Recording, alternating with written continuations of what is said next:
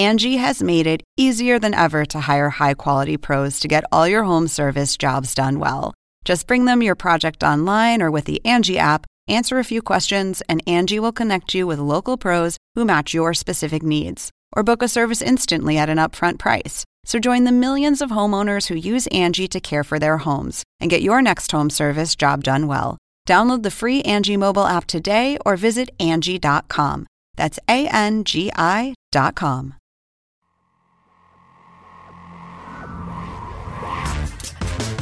Welcome to this week's play-by-play of the Hang Time Podcast. Damaris Lewis, Sports Illustrated model, is joining us here on the Hang Time Podcast. You, you, you have great personality. You can hear it in your voice. Would you date an NBA player? I'm open to anything, but respect, old school, chivalry. Like I listen to Sinatra in the morning. You need to accept that. Oh. so I hear you're single then. With your host, Elliot Anderson stuffed it down behind his head. Sekou Smith, Lang Whitaker, and Rick Fox. Our next guest should have been our first guest, Isaiah Thomas. How do you think you would play in today's NBA with the rules the way they are? Be honest. Uh, average forty. we will win a lot. and it's, it's our main man, Broderick Turner from the Los Angeles Times. Hey, too. Can I say this first? You know you when can. I started covering the Lakers, when Rick Fox played, I had hair. They wore me out. Now it's time for the tip-off. It's your birthday. It's your birthday. Happy birthday to you. It's your birthday. Yeah, you guys got to get a life. The Hang Time Podcast. Happy birthday, Sekou. Whose birthday? It's my It's birthday, Sekou's man. What is it? You guys got the wiggles up? I mean, I'm. this this is this is Jay Wall and Greg Wagon, our super producer, in here playing games. Well, listen, I- as much as I wish as I was still like a kid or 16, you could at least pull Stevie Wonder out of your hat or you know Marilyn Monroe track, anything. Freaking Wow, wiggles, freaking wiggles, man. Sekou, man. Appreciate it, old you, Ricker.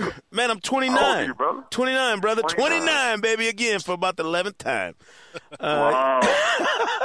It's tough being 29 every year. You know what I'm saying? it's the big. It's not the big four, is it? Yeah, man. I'm I've crossed the threshold, brother.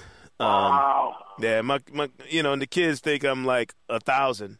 You know, they they come up squeezing my neck this, early this morning, like, "Oh, happy birthday!" Like I'm a hundred. Like you know, we happy birthday. This might be it. You know, I'm like, man, I ain't that old. you know, good grief. I saw. I- I'll take credit or blame for this because I, I was, I was on, uh, I was on Twitter uh, or Facebook last night, and I saw that it was your birthday today. So I sent Greg an email and uh, said, maybe we should let's do a little something. Man, So- you guys, uh, listen, c- couldn't be in a How you better place. Celebrate, man. How you gonna celebrate? We're getting ready to do the Hang Time podcast. That's how I'm gonna celebrate, man. I'm doing my Oh, favorite thing. Well, Birthday, Let me wind up a rant for you. birthday just happened to find a rant. fall on. Birthday just happened to fall on my favorite day of the week, baby. Rick's rant Wednesday on the Hang Time podcast. the podcast didn't fall on us. You fell. On the well, I mean, you know what? And this, it is a having a May birthday. It used to be a plague back in the day. Like in high school, you know, you have your birthday at the end of the year when everybody's ready to get out of school, so they could care less about your birthday. In college, you have a birthday that falls when nobody else is around. You get out of school before May 15th in college, so you know people scatter. Now, my birthday falls during the NBA playoffs every year. How perfect is that? I mean, you can't you can't beat a Wednesday birthday in the playoffs with the NBA, you know, postseason going full tilt. And we and we look around and Rick, since we mentioned you, the th- what's up with your Thunder, baby? That that that that bragging Oh, rights man. pick for the postseason is looking shaky. Oh man, you know what? What's happening to them is a Memphis team that that plays inside, inside out, and and actually controls the paint and has actually taken the air out of the ball, like I said they would, uh, and has slowed it down. And you got games in the '80s, games that require you know more than just Kevin Durant to deliver. And without Russell Westbrook, things have gotten extremely tight for everyone else. Yeah, you What's- Lang, what- are you surprised, Sa- Lang? What what Saker didn't say was, "Hey guys, my pick of the Memphis Grizzlies is looking pretty good right I, I don't have to. I don't have to throw that in y'all's face every time. I'm going. I'm going to wait until we get to the finals, and we're and we're all on Beale Street, you know, uh, chilling out, and then I'm I'm just going to drop that in in the conversation at some point. Well, I don't know with San Antonio putting uh, putting uh, muscle on uh, Golden State. going up three two. Yeah, they they pulled a they pulled a get off my lawn and and ruined Yeah, a they sure great they they ruined a great postseason story. Last week, I was all hyped up about you know Steph Curry and Klay Thompson being like the future of the NBA, and the Spurs have put a put a damper on that thing. I mean, they have shut that down. Both those guys have struggled, um, you know, since the weekend against the Spurs team. You think the Spurs, Lang, they got enough to to grind out one more finals run? You think? I think Spurs Grizzlies, if that's what we end up with, um, is going to be a war. Yeah. I mean, uh, I, I've been impressed with the Spurs. Uh, you know, the, the Warriors made them look old uh, early in that series. Yeah. And the Spurs adjust and they figure out what to do. And then, especially like that game last night, uh, at no point did I think they were going to blow them out. You know, it, it Mhm. was a close game, and, and but they they managed to basically shut down Klay Thompson and and slow down Steph Curry, and and after that, there's not a lot that can beat you on, on Golden State. And so the Spurs figure it out, and they do it, and they execute, and they. Uh, you know they find matchups that work. And, you know, even the, I thought it was last night during the game when they had Bonner in the game, uh, the Warriors just isoed Bonner every single time and went at him with whoever he was Right. he, he was guarding on that play. And the Spurs stuck with him for a while, and they they managed to figure out they helped, and they they you know they they ended up were kind of running away with that game. Do you, Rick? Do you look at the at the Warriors and see? I mean, to me, it's like watching them go through the growing pains in this series. Like every night, you see the growing pains. Like young guys who haven't been in these positions before, who just are not at at certain times in games. They don't make the play, the winning plays that you need to make, and and you only learn how to do that having gone through the process. Yeah, you, you, you it's what they've gained with with uh, immaturity of not knowing, not knowing that they shouldn't play, be playing as well as they're playing, or they Mhm. shouldn't be in the position they're in, has now come to the point where uh, when a, a veteran team actually puts you in positions that forces you to make good decisions, then the careless uh, fling, flinging of the ball with one hand here and there, and and the quick shots and the mental or defensive lapses show up, and they're they're glaring now as a series goes along, and a team is under more and more pressure to, to you know to to remain either within the series or to close out a series, and Golden State just doesn't have enough of that experience right now. And San Antonio has that on, on their pinky finger. Yeah. And so as as old men running around, they still know how to, you know, ratchet the screws in certain areas in the in a 48 minute game that you know create the type of pressure that that you know, and then they capitalize on the mistakes. Yeah, I mean, I think if there's one thing we've seen with Golden State, I mean, don't you guys think if San Antonio can just keep it close until there's about five minutes to go, Golden State doesn't know how to to, to, win close these games. games, yeah, they can bait them in the No, no, right. They'll beat themselves, and, and and quite frankly, um, it, it is it is through uh, uh, an experience around the value of a basketball possession. Yeah. You know, you can you know you can say, hey guys, we need to take care of the ball, or hey guys, we need to get a really good shot. What is a good shot to that young team is anytime they're open. you know, that's how they. You know, I mean, because they've been in, in Mark Jackson, who I love, and, and is motivating, has chosen to motivate his young players by basically anointing them way ahead of schedule, Yeah. which could have, I think, could have what could have worked, and may end up being true. That they may end up being that dynamic duo that, that's the best of, All.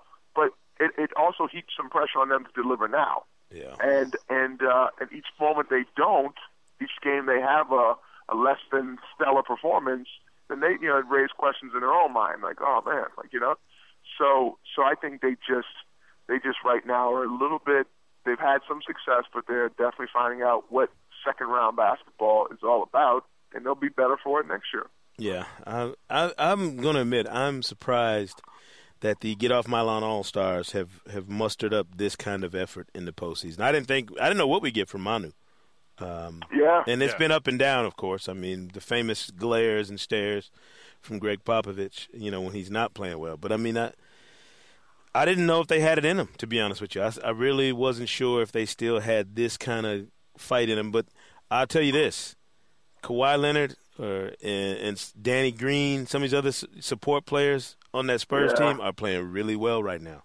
Um, and they're going to be in, they're going to be up and down Yeah. from from game to game in the series. But if it's the right four games, then yeah, they're tough to beat. I mean, uh, you I watched the other three guys, Manu, Tony, and, and Tim, uh, holding my breath. because I just I just know like one wrong step, one one direction, you know, I'm feeling their pain too. Yeah. Because uh, that's how fragile they are. But they just got to keep them together for another, you know, another how many games? Uh, nine, ten games, and then who knows? They they they're NBA champions again. Yeah. Yeah. I, you know, I'm and I'm torn. I mean, obviously, I picked the Grizzlies, um, so I have a a vested bragging rights interest in my pick coming through. But uh, what's the best? And, and let's just be straight up here. What's the best matchup from a you know in terms of series you want to see?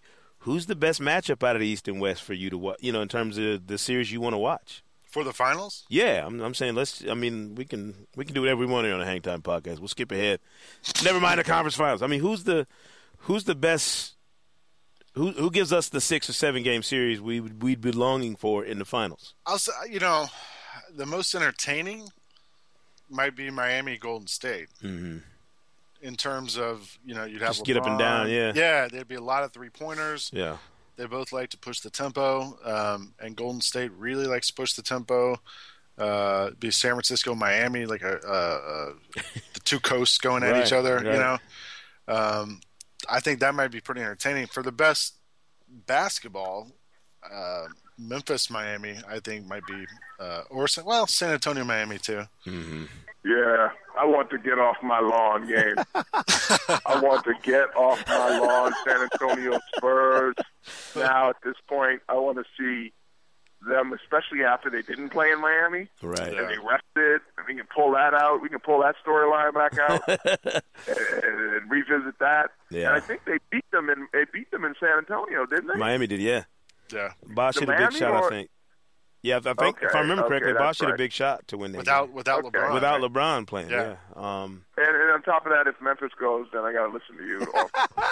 Yes. Well, you know what? I really, I just like the contrast in the finals. Like, I like to see two teams that play totally different styles to see whose style wins out. Um, and I think that that makes it a great matchup for the Grizzlies or the Spurs um, if they were to, ma- you know, to, to to lock horns with the Heat in the finals. And I notice everybody kind of glosses over the rest of the East and just automatically throws the Heat into their scenarios. Like nobody says, "Well, maybe the Pacers and the Grizzlies." You know, uh-uh. Heat, the Miami Heat have earned the right to me to be everybody's favorite and to be everybody's pick. They, they've they've earned that right, but they are the most entertaining team to me because they have the most entertaining player in my eyes. I mean, I want to see LeBron up against whoever because I think that that's what these you know in, in any era that I've watched, you want to see the best of the best going against each other for a championship. We got it in the '80s on the regular. Um, we got it with Jordan, you know, for uh, plenty of years during his career where you know, whoever the best from the West was, whoever came out of the West, you knew they were going to get, they're going to have to try and win a championship against the man, you know. Um, and to me, LeBron is, in the Heat have earned the, the right to be in that position. I'm not sure who the best team in the West is. You know, the Grizzlies might be my pick. I, I've ne- I've never been more unsure of it since Russell Westbrook went down. That hey, from b- between now and next season, no matter how Westbrook comes back, does the does the hierarchy change in the Western Conference next season? Um, I don't. I think it remains the same. I think San Antonio will slide slide even more. Mm-hmm. Um, I think uh, OKC will still remain uh, uh, as a as a leading candidate for best record in the West. Yeah. Um, I think I think you'll get depending on Chris Paul's return and the Memphis Clipper uh, stature will follow in that. And I don't know what the Lakers will do, but but uh, I I think you got to look at the Golden States jumping in that top four too, maybe shaking things up. Yeah. Well, we could talk about it all day long amongst ourselves, which we do every week here on the Hangtime Podcast. But we got our guest. He is the man, Steve Kerr, TNT's analyst. You've heard him, you know, dissecting this Miami Chicago series and talking about all things NBA. Joins us today on the Hangtime Podcast. Steve, how are you, sir? Doing great. Thanks for having me on. Good. Hey, listen, is this thing? I mean, are we watching the the Bulls' final march here? I mean, is this pretty much it? I think. You know. Yeah, you know, it, it feels like it for sure. The way the the last few games have gone. I mean, the margin of victory in, in the last three is 22 points for Miami. So uh, the danger, though, and, and Rick, you know, you've been here a thousand times. When when the series gets to this point, the, the the natural instinct for the team that's up is to let down their guard a little bit. And if you do that against a team like Chicago, who was embarrassed last game, you know they're going to fight and they're going to bring a ton of energy. Uh, now all of a sudden you get into a little danger. So my instinct says this is going to be a close game tonight, uh, but Miami will will wear them down and, and finish them off in the fourth quarter. Steve uh, Lang Whitaker here.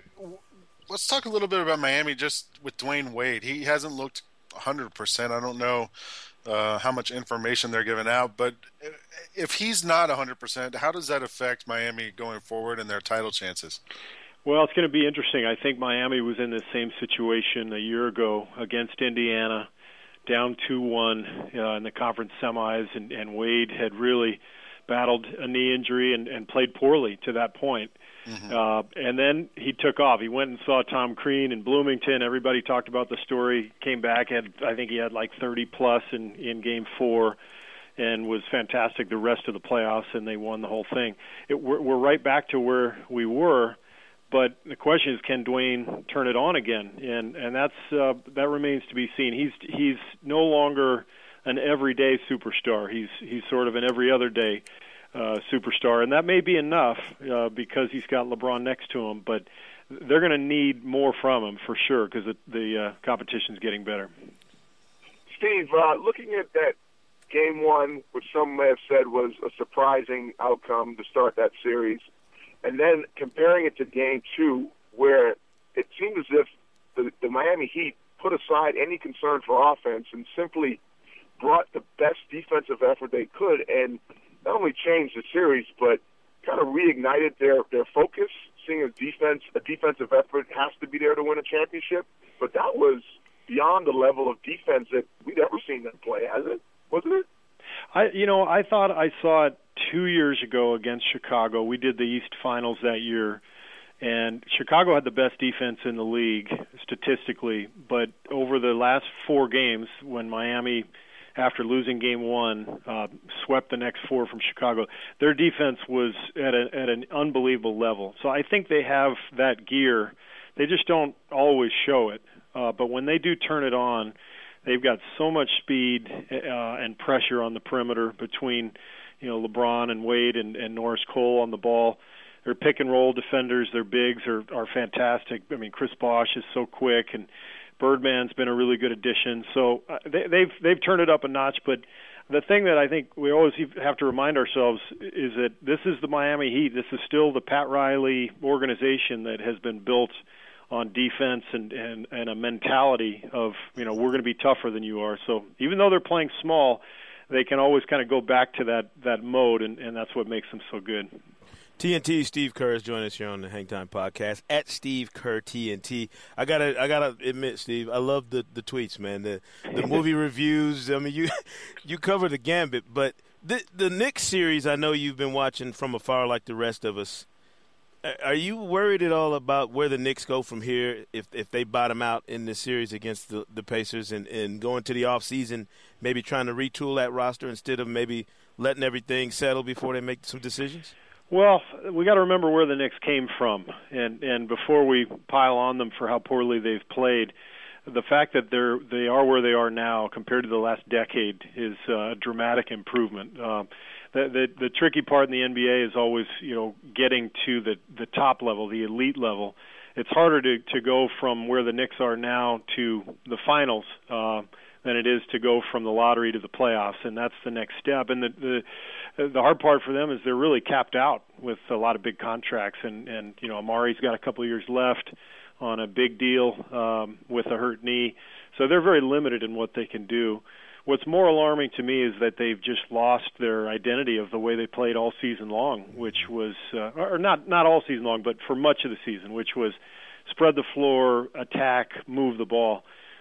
Their ball movement has been non-existent. They've gotten completely isolation heavy, and and it's been really sort of tough to watch. I mean, it's just it's uh, very boring basketball, and, and I, I I don't know how and why it happened, but uh, for a while there in the regular season, they were one of my favorite teams to watch. Not anymore. Yeah. How, how do they fix that, Steve? Is it just a matter of personnel, or is it a matter of a, a mindset change they have to uh, accept? Some of it is personnel. I mean, when they were clicking, you had Novak on the floor for 20 minutes a game, and Jason Kidd was making three threes um, Right. a game. You know, he he he hasn't made a shot in eight games. Novak hasn't played much in the playoffs because of matchups. So they've uh, they've gotten away from kind of who they were personnel wise. Uh, but a lot of it is the mentality too. They they they're not trusting each other, and, and Carmelo and Jr. are taking way too many uh, difficult shots. I, I, I saw a lot of Knicks fans on, on Twitter last night complaining about Prigioni not getting the minutes and, and Novak not getting minutes.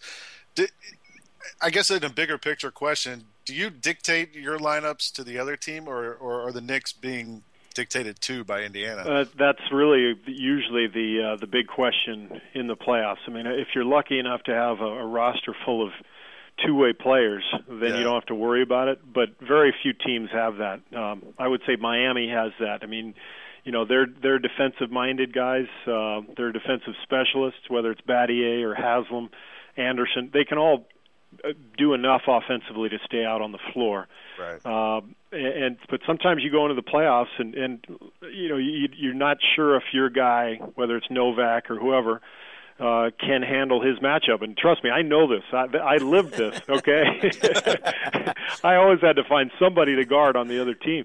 Uh, but that's always the the question for coaches is uh, you know can you can you play your style and live with the matchups that you have, or do you have to adapt? And uh, it's tricky. It's never easy, but um, sometimes that's what uh, dictates you know who wins a series or not. Uh, What about this? Why is it different in the playoffs? Like, why can Novak play 20 minutes a night in the regular season, but maybe not in the postseason? because uh, one night he's going to you know have to guard Paul George for a few minutes, and then the next night they're playing Milwaukee, and you know he's on somebody who he can handle without a problem, and you, you live with it in the regular season, certain matchups, um, but in the playoffs, you, you know the margin for error is slimmer. If you lose one game, it's it means much more, and and so then all of a sudden you cut your your rotation down, you know, from nine to to seven and a half, and it just it really can change everything. Hey, Steve. Uh, I have a question around the lines of the direction the league is going in in general. This is playoff basketball. We're looking at, you know, the superpowers in the league in, in terms of personnel, and it's been dubbed a, you know, point guard driven league. Yet, yesterday I got into a discussion about the MVP Finals MVPs over the last 43 years, and there's only been a handful of point guards that have won Final MVPs. Most of the time, it's a strong wing, wing player who can score and defend, paired with either another strong wing player, a la Jordan and Pippen, LeBron and, and Dwyane Wade, or a swing player and a big guy who can score and defend. When I look at the landscape right now in the playoffs, the teams that are doing well seem to have that exact same mix. Do you do you do you agree with that, or would, would you start your team with a you know lead point guard that you think is going to carry you to a championship? Well, I'd start my team with LeBron, but I go. I, I know what you're saying. I think it's a great point, and it's really a fascinating dynamic that the NBA has going right now. The, the point guard has become the glamour position and the dominant position, uh, but the championships have not been won by point guards uh, to, since that shift has happened. I know Parker won an MVP with the Spurs, I guess in '07, the finals. 07. Yeah, but that was that was it. I mean, it, two years ago, Dirk. Last year, LeBron. Uh, this year, I mean, look at Memphis and Indiana, old school basketball, two low post guys beating you up inside. I still think if you have the talent, then you know the the big, powerful teams win out uh, in the NBA. If if you have those guys, it's just hard to find them anymore. Though there's so few low post players. Uh, and then you know LeBron is LeBron. He's so dynamic that he transcends everything else that the league has to offer. Uh, Uh, so yeah, we're in a in a golden age for point guards, but that doesn't mean they're they're winning championships. That's for sure. Yeah. TNT's Steve Kerr joining us here on the Hang Time Podcast. Steve, we, we talk about building a team, and there are six franchises right now without head coaches. I'm wondering, just from you, you know, you put your GM's hat on for a minute, and what what is what's on the checklist of things that you that you're looking at when you're trying to select a coach in certain situations? Danny Ferry has no roster. He doesn't even have a roster to pair up with a coach here in Atlanta. Um, there are other situations uh, in Philly and, and other places where you, you have a nice roster already set and you have to build around that. What do you look for when you're going down that coaching checklist in terms of what's most important? Well, if a guy hasn't done it before, then you really don't know um, what you're getting, and that's the tricky part. Like if I was a GM right now, uh, Stan Van Gundy would be my first phone call. I mean, because mm-hmm. I've watched Stan for years. He has a great command of his team. He has a standard that he sets every night, and his team responds, and they mm-hmm. they they play to that standard. That's what you want. Uh, there's a lot of guys out there you you who haven't coached yet as a head coach, and you think okay, I think that guy can do it, but you just don't know. It's a very, very difficult job. Uh, you, you have to be very smart. You've got to be creative. You've got to have a good presence. You have to be flexible. You have to get along with people. And if you don't have the right uh, mix of players, um, even then it might not work. Mm-hmm. And, and so it's it's really really tricky. But uh, to me, if there's a proven guy out there uh, like Stan, I think you go after him first, and, and then you then you go down the list from there. Right. If you're if you're a team that's going into the draft, Steve, without a head coach, do you wait until you start drafting players in free agency, or do you pick your coach first and then build the team? Uh, it, I think it just depends on how your process is going, and and if you've targeted some people, um, if you if you can get the guy you like, you get him. Mm-hmm. But if not, you go ahead and you you you go through with the draft before you uh, rush to get a coach. You you have to make sure you you get the guy you want, and if it doesn't happen by by the time the draft starts, you you don't worry about it. You just go ahead and and uh, try to try to build your team. Steve, uh, getting back to the playoffs, is there any team you see that can beat Miami for for a title this year?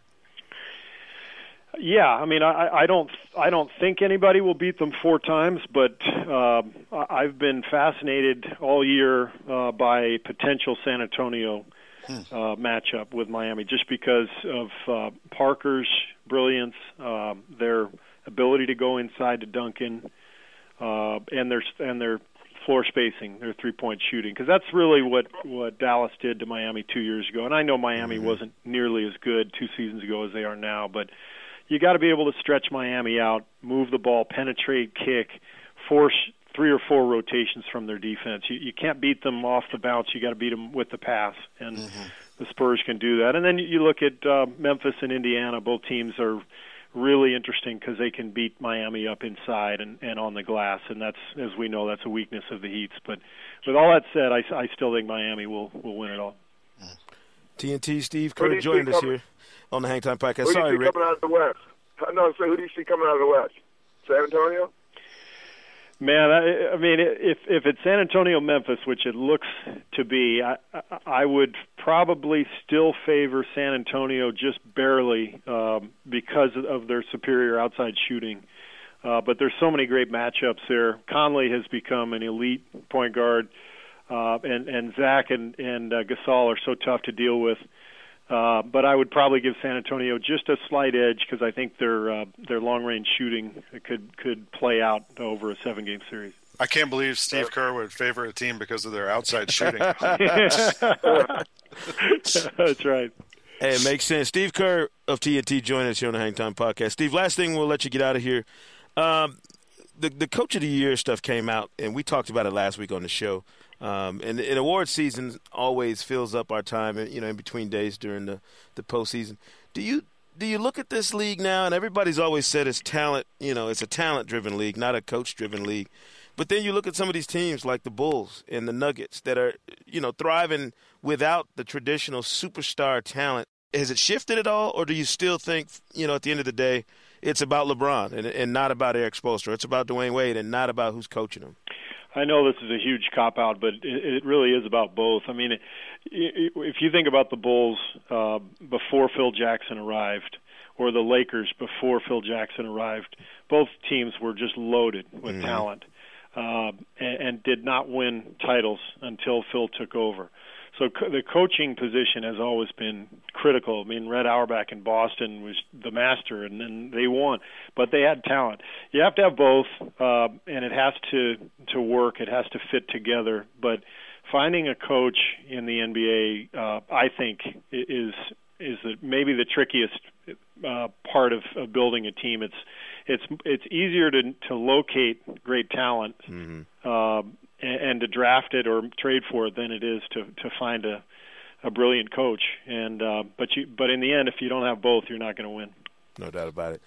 Thanks, man. We appreciate it. Know you're busy, and uh, enjoy that game tonight. And we'll be watching and listening. All right, thanks, guys. Thanks, man. Thanks, Steve Steve. Kerr of All right, TNT joining us here on the Hang Time Podcast. I'm ki- I'm fascinated, guys, by Rick. The, the question you asked him too about the uh, the shifting in the league and whether or not it's become a, you know, whether or not you can win when the marquee position is clearly changed from you know there was an era when the big man was the marquee position, and then we went through that era when everybody had to have a, a, a wingman that could you know that could either match up with or attempt to match up with Michael Jordan. Um, point guard is clearly the deepest superstar position now in the league. Would you say, uh, Rick and Lang? You guys? Yeah. I mean, I, I, I would say it is. Yeah. But you know what though? We I broke it down, man. Forty three years of finals MVPs. 2007, Tony Tony Parker was the latest point guard to win that that award. Right. Right. Chauncey But he won had it, I guess- Gino- he had he had Ginobili and Duncan with him. right. Chauncey Billups Okay. won it a couple years before that, I think, too. A couple years before Yeah, that, yeah. but that that Finals MVP could have went to anyone on that on that Detroit Pistons team. Sure. Rick Hamilton, uh, Rashad, you know, Rasheed Wallace. Right. Uh, you know, they were all that that team was a a defensive oriented team that found ways to score collectively. Right. They didn't they didn't have a superstar point guard. Chauncey made big shots, so it, it, it ended up in his lap. I think. Right. I was at that game. I remember. so. I was when there you go too. past that, yeah, when you go past that, the next the next point guard is I is was uh, um, Isiah Thomas Right. And Joe Dumars Right. was was you know he but he's a two guard. Right. And then you got a bunch. You got three other times with Magic Johnson. Yeah. Dennis Johnson was the only one I think uh, when we looked at the list. Dennis Johnson was back in the you know in the seventies when he did it with Seattle. But you don't, you didn't have you don't you would think in forty three years the point guard if you break it up in fifths every position being equal value that there would be at least you know eight wins by a point guard. Yeah. But you know, at the end of the day, you're talking about a Magic Johnson that's six nine, two fifty, or whatever he was, and LeBron who's six nine. You know, so, but it, you saw more combinations of small forward two guards that can score and defend. I love Jordan Pippen uh, examples, and you saw more combinations of wingmen with a big guy, a la Kobe Shaq. Right. You know, and and and and so at the end of the day, you, have to say, is it a myth? Is it a myth that the point guard it's a point guard league? Well, look, if you want the sexy uh, point guard uh, that's going to win you games during the regular season, or do you want to win championships? Because at the end of the day, championships aren't being won with star point guards. You could, but you can win a championship with an okay point guard. Yeah. That's been proven across the board. Yeah, I mean, I don't think there's any doubt. You go when you got four decades worth of, you know, empirical data to back it up. It's pretty easy to make that argument. You know, and it's it's to me it's a, it's a lot like the argument people make in other sports in football. Like, do you need a great quarterback? You know, or do you know what is the one key position you need when quarterbacks are always winning? You know, Super Bowl MVPs because the ball's in you know the ball's going to be in your hands 70% of the time. It's a lot like that with a point guard but the emphasis seems to me to be so much different. You know a point guard even when he's really good and he's you know facilitating for his team he's never going to win that that finals MVP if he's playing with LeBron. I mean you know Mario Chalmers had a great finals last year. He had a pivotal finals but nobody was talking about putting him up for finals MVP you know. It's different in basketball. It's, it's totally different. But look at that. The Mario Chalmers, uh, the Derek Fishers, yeah Steve Kerr, guys that have been paired with great wingmen Yeah. or great centers, Yeah. they've been sufficient enough. And in some cases have played big minutes in big times, but you wouldn't consider them a point guard of this era where you have the Chris Pauls and the Deron Williams and the Right. and, and the Russell Westbrooks, the, the superstar attractive uh, players. And it's not a slight on these guys. It's just like the point is is just that if you're building a team, are you are you more enamored with grabbing those guys? And, and look, you know, the argument about the, the, the, league is going in a different direction. It's a more wide open pick and roll, slashing, pitching, penetrating uh, style of play, up tempo pace. That's because there's no big men in the game right now. so everyone's had to go that way. You find a Memphis team with a couple big guys that can beat you up in the paint, and we'll see who wins the championship. Yeah, but I, Yeah, I but- would I would argue Memphis doesn't get there without Mike Conley. Right, agreed. But is Mike Conley your superstar point guard? I I think he's making a case for himself. He's moving I- in that direction. I, look, I think Okay, but do you start your team with him over Z-Bo and and Pau Gasol? It dep- well, I would, well, Marcus Gasol. I would say it depends on who who you have the uh, the chance to get. I I think I think there's two things here. I, you know, we I think we are in the, the era of the point guard only because there's so many of them, uh, and those are the easiest guys to get. Like you said, there's no big men, so if you want to go out and get a guy who you can at least market around, if not win games around, a point guard's the easiest one to get there. Um, at the same time, you make a good case if you're going to win a title. That maybe I don't know. Maybe you know what Steve was talking about how playoff basketball is different. Maybe it's not as important to have that when the pace slows down in in the playoffs and in the finals. I don't. I it's, it's it- it's it's tough. I I think Rick. I think you raised a good point, and I think all all the you know it always evolves and it's cyclical. I mean, there was a time when you know the remember when the whoever thought that there would be a time when big men weren't as central to championships as they were in in the 80s and 90s. I mean, because you had even those championship teams that Matt, you know, the Lakers, uh, the Celtics, even the Bad Boys Pistons. They had a they had they didn't have one dominant big man necessarily, but those teams were fueled, you know, in a lot of ways, certainly on the defensive end, by that their rotation of big men. I mean, now you can win with Joel Anthony as your starting center. No, if, no, I'm not knocking Joel Anthony. I'm just saying you can win with a, a less than superstar esque big man in in the league right now. I'm not sure. I'm not sure if you Well, could do that with a, with a player at LeBron's position, which is what I'm saying. My point has always been the league bends to whatever the marquee player's position is. When Jordan was in the league, that was the the key position to me.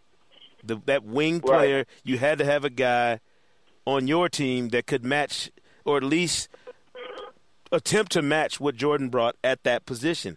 And I think now I agree. I think it's the point guard position is marquee now, but it hasn't. They haven't had a breakthrough to the championship level yet consistently with point guards. Right, and you look at you look at Le- look who's doing it now: LeBron and Dwyane Wade, Right. two two two two wing players, and LeBron could, you might as well consider him a big man. Right, he's a hybrid, 6'9", yeah. 6'70". He's a hybrid, just like a Magic Johnson.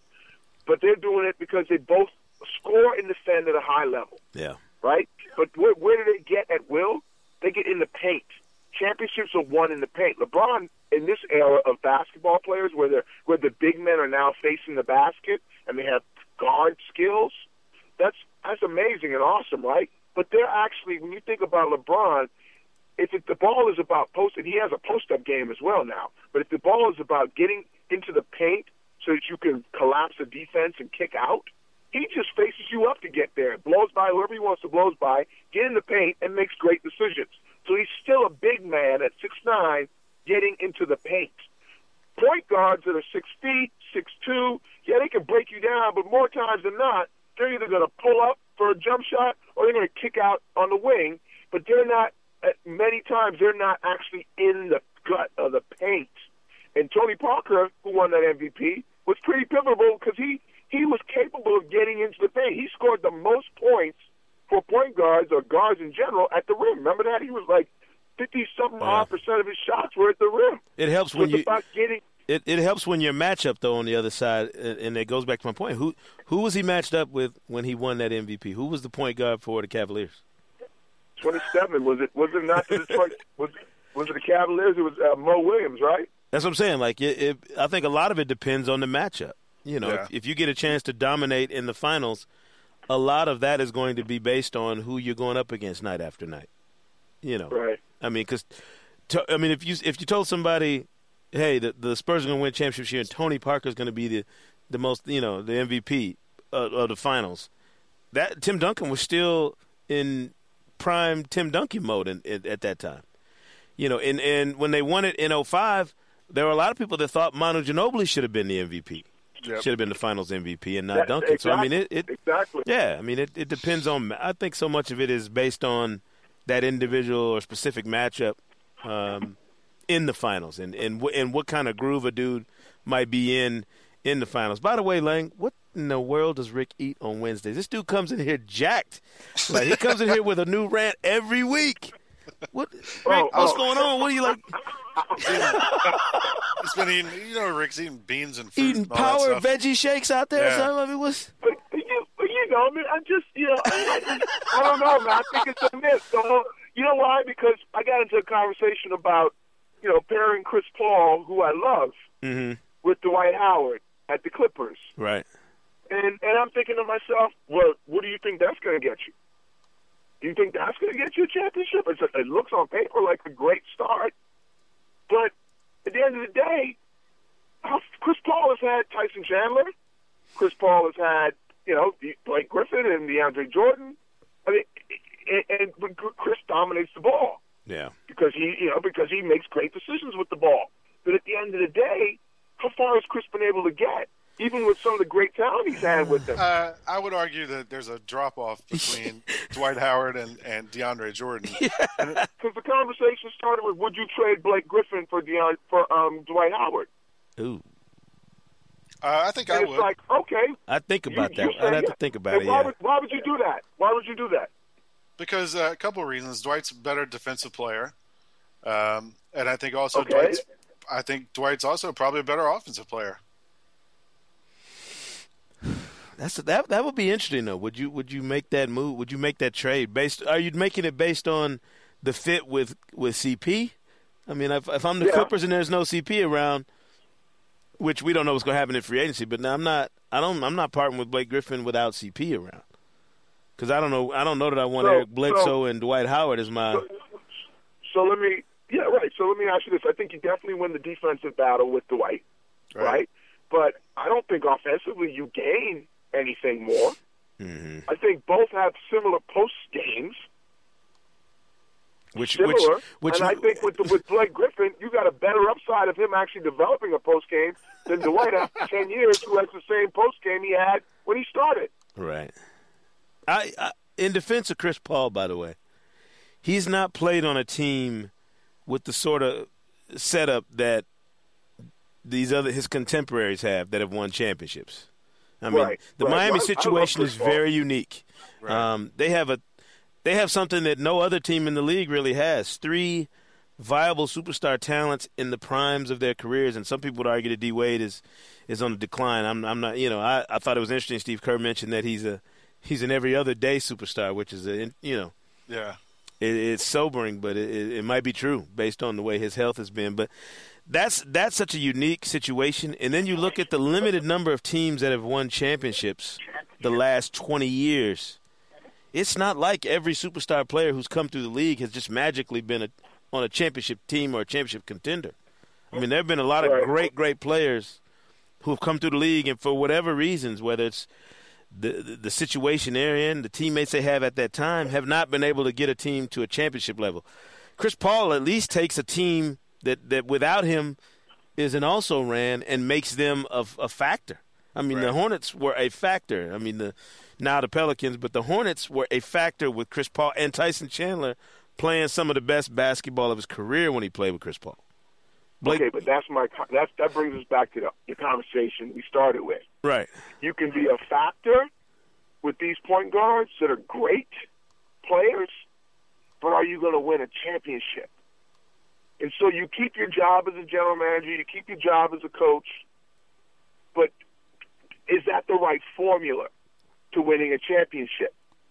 Great point guards who who who make great decisions, get you wins in the regular season, dominate the ball, but at the end of the day, do you win championships? And I don't. I am not seeing it.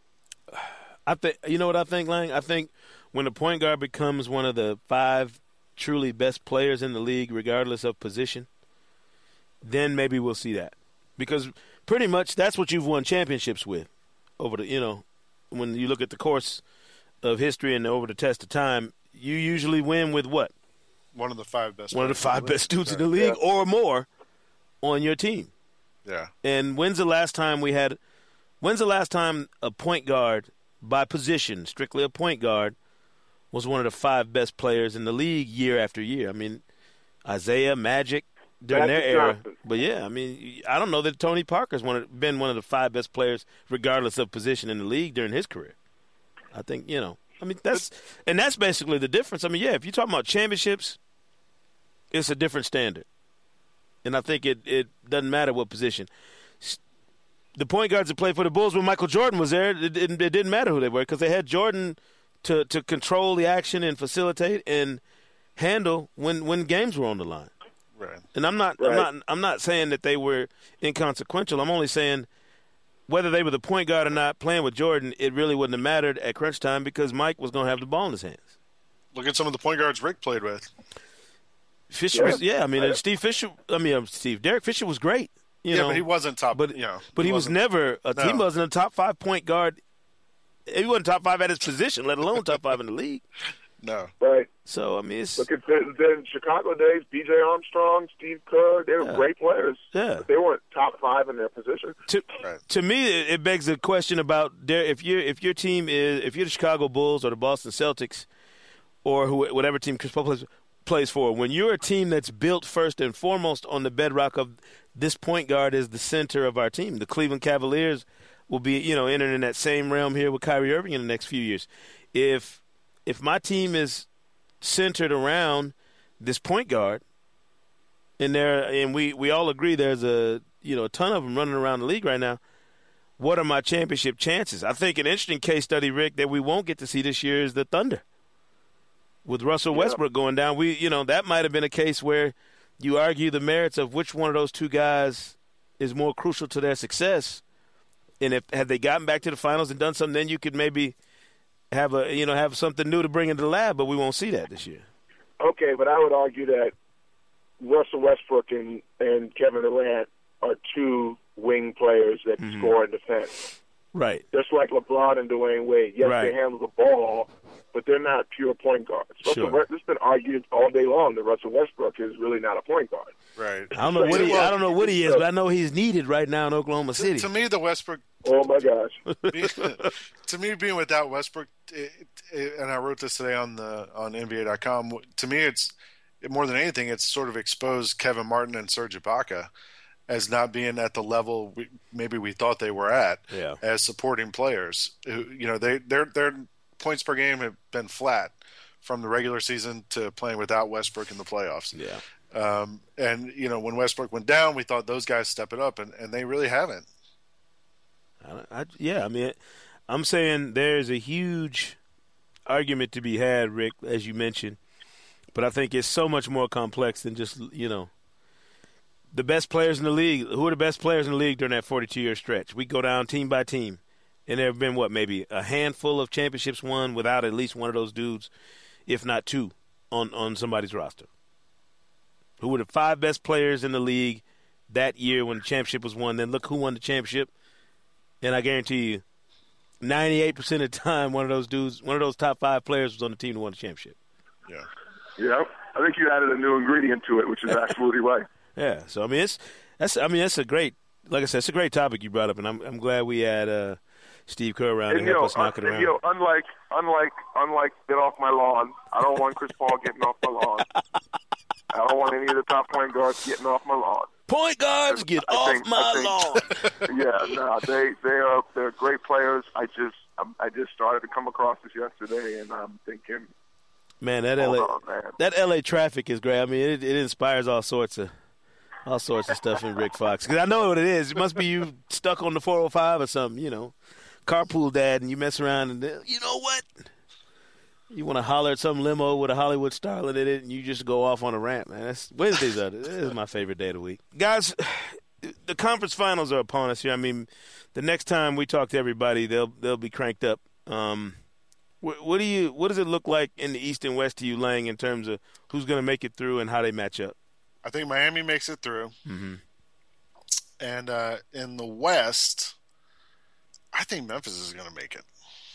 I know um, San Antonio has experience and they Yeah. have all sorts of different things they can do, but Memphis to me is is kind of hot right now.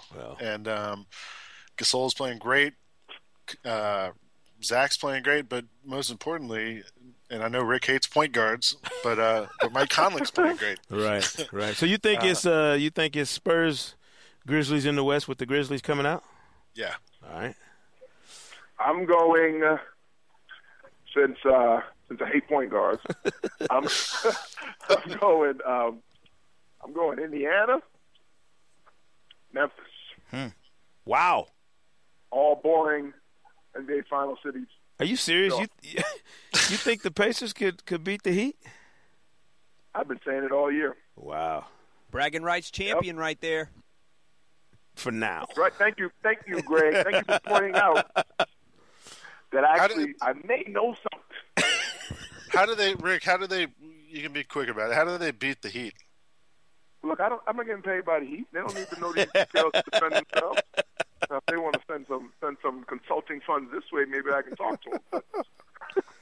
So I mean, wow, that that's a, I mean that would be you talk about uh, turning the playoffs upside down. That would be, woo. Nobody would see that coming, even with the Pacers playing as well as they have, um, and they still have to get by the Knicks. Obviously, we're, we're projecting here. Um, I I don't see any great comebacks from the Thunder or the Knicks. By the way, in in the conference semifinals, so I'm definitely going with a Pacers Heat matchup in the Eastern Conference Finals and a you know Spurs Grizzlies matchup in the West. I, I love the Grizzlies coming out of the West as I have all season. I've had to explain that to people, you know, nonstop throughout the playoffs on these, some of these radio shows and stuff. They're like, "Yeah, oh yeah, you're picking the Grizzlies now," and I'm like, "No, son, let me send you the link."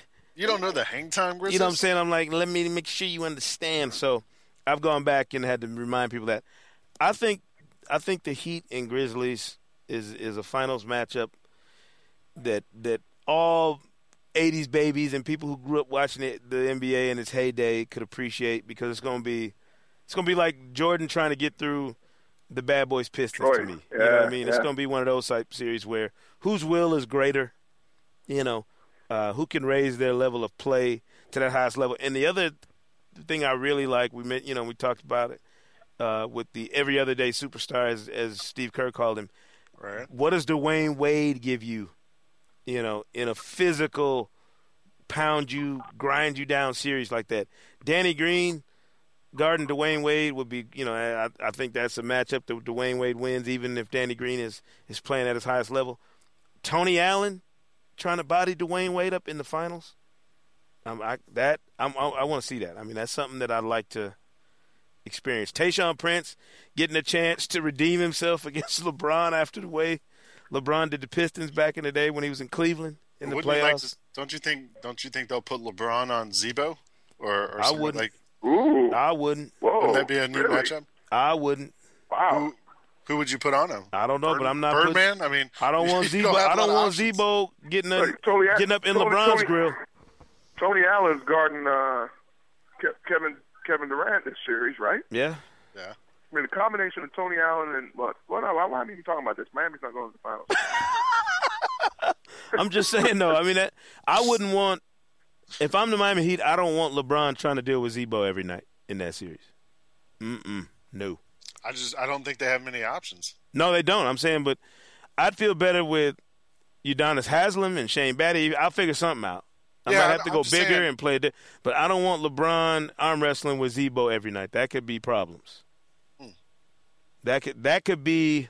I think I'd take my chances with LeBron there. I don't know.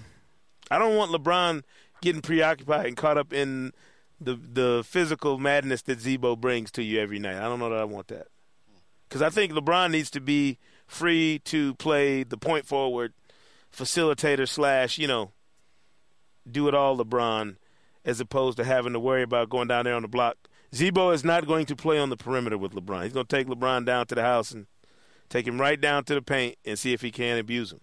You know. Do you think he can abuse him? I think it would be a physical physical test for LeBron because he, you know, we've never seen LeBron guard somebody at at that position in the places where he would have to guard Z-Bo game in and game out in a seven game series. We hadn't seen that.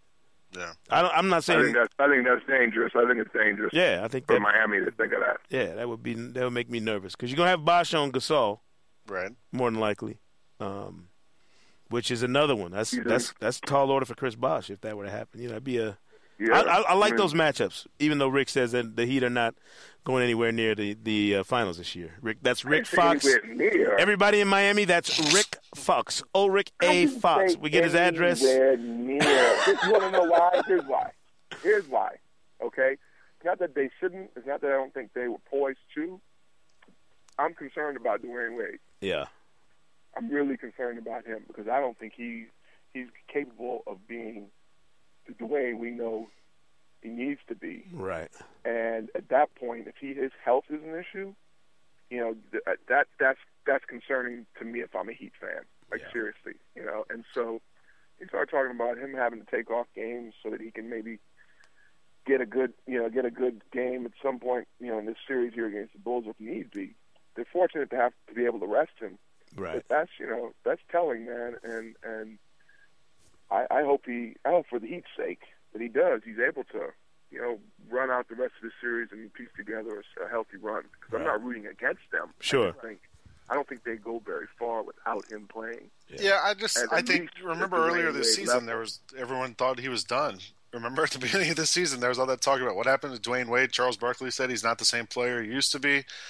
Uh, and then he kind of flipped a switch or whatever happened, and, and they get hot, and he plays great, and they win, and they have that streak and all that, and now he's struggling again a little bit. I think he's not done, and I also think in terms of getting rest, Rick, you know this. Like now's the time when you start playing what two games a week, three games a week. It, it slows down even more than it has been, and there's more built-in time there for him to to recuperate and, and get well. And um, Yeah, but Lang also the intensity ratchets up too, though. Yeah. right. You know, the intensity and the physicality ratchet up, and and you know, and it's and it's another month of basketball still. You know, so Yeah. I just hope he makes it through it because I want to see him there. I just don't. I just right now, something tells me that they got a healthier ga- team over there in Indiana who's playing again, once again, like they had been playing earlier on. So That's you know, make, I wonder if, if Pacers Knicks go seven, and then if Miami wins tonight, they get what a week off until they have to play again. that Um, could make all the difference right there. yeah, Yeah. So Interesting, interesting stuff. As always, here on the Hang Time Podcast, big shout out to TNT Steve Kerr for joining us this week. Fantastic stuff from him. Uh, I'm gonna go blow out the birthday candles. Me and the Wiggles. Appreciate that uh, opening serenade, boys. that, that was the Comedy Muppets, as man. always. Just, just so you know, that was the Muppets. I know, but I'm just saying, y'all y'all are always hitting me below the belt. Shaq killing me on there on on the inside with the picture, you know, all that good stuff. I'm gonna, I'm gonna, I'm gonna get everybody back at some point. Believe me, you will not see it coming, boys. The retribution will be nasty. But we will see you again next time, right here on the Hang Time Podcast. Later. Happy 50th birthday. Happy birthday. It's your birthday. It's your birthday. Happy birthday to you. It's your birthday. this is awesome, man. that is straight stupid. Thanks for listening to the Hang Time Podcast. To download more episodes of the show, visit the iTunes Music Store. And be sure to check out the Hang Time blog on NBA.com. And as always, say Kuna Matata.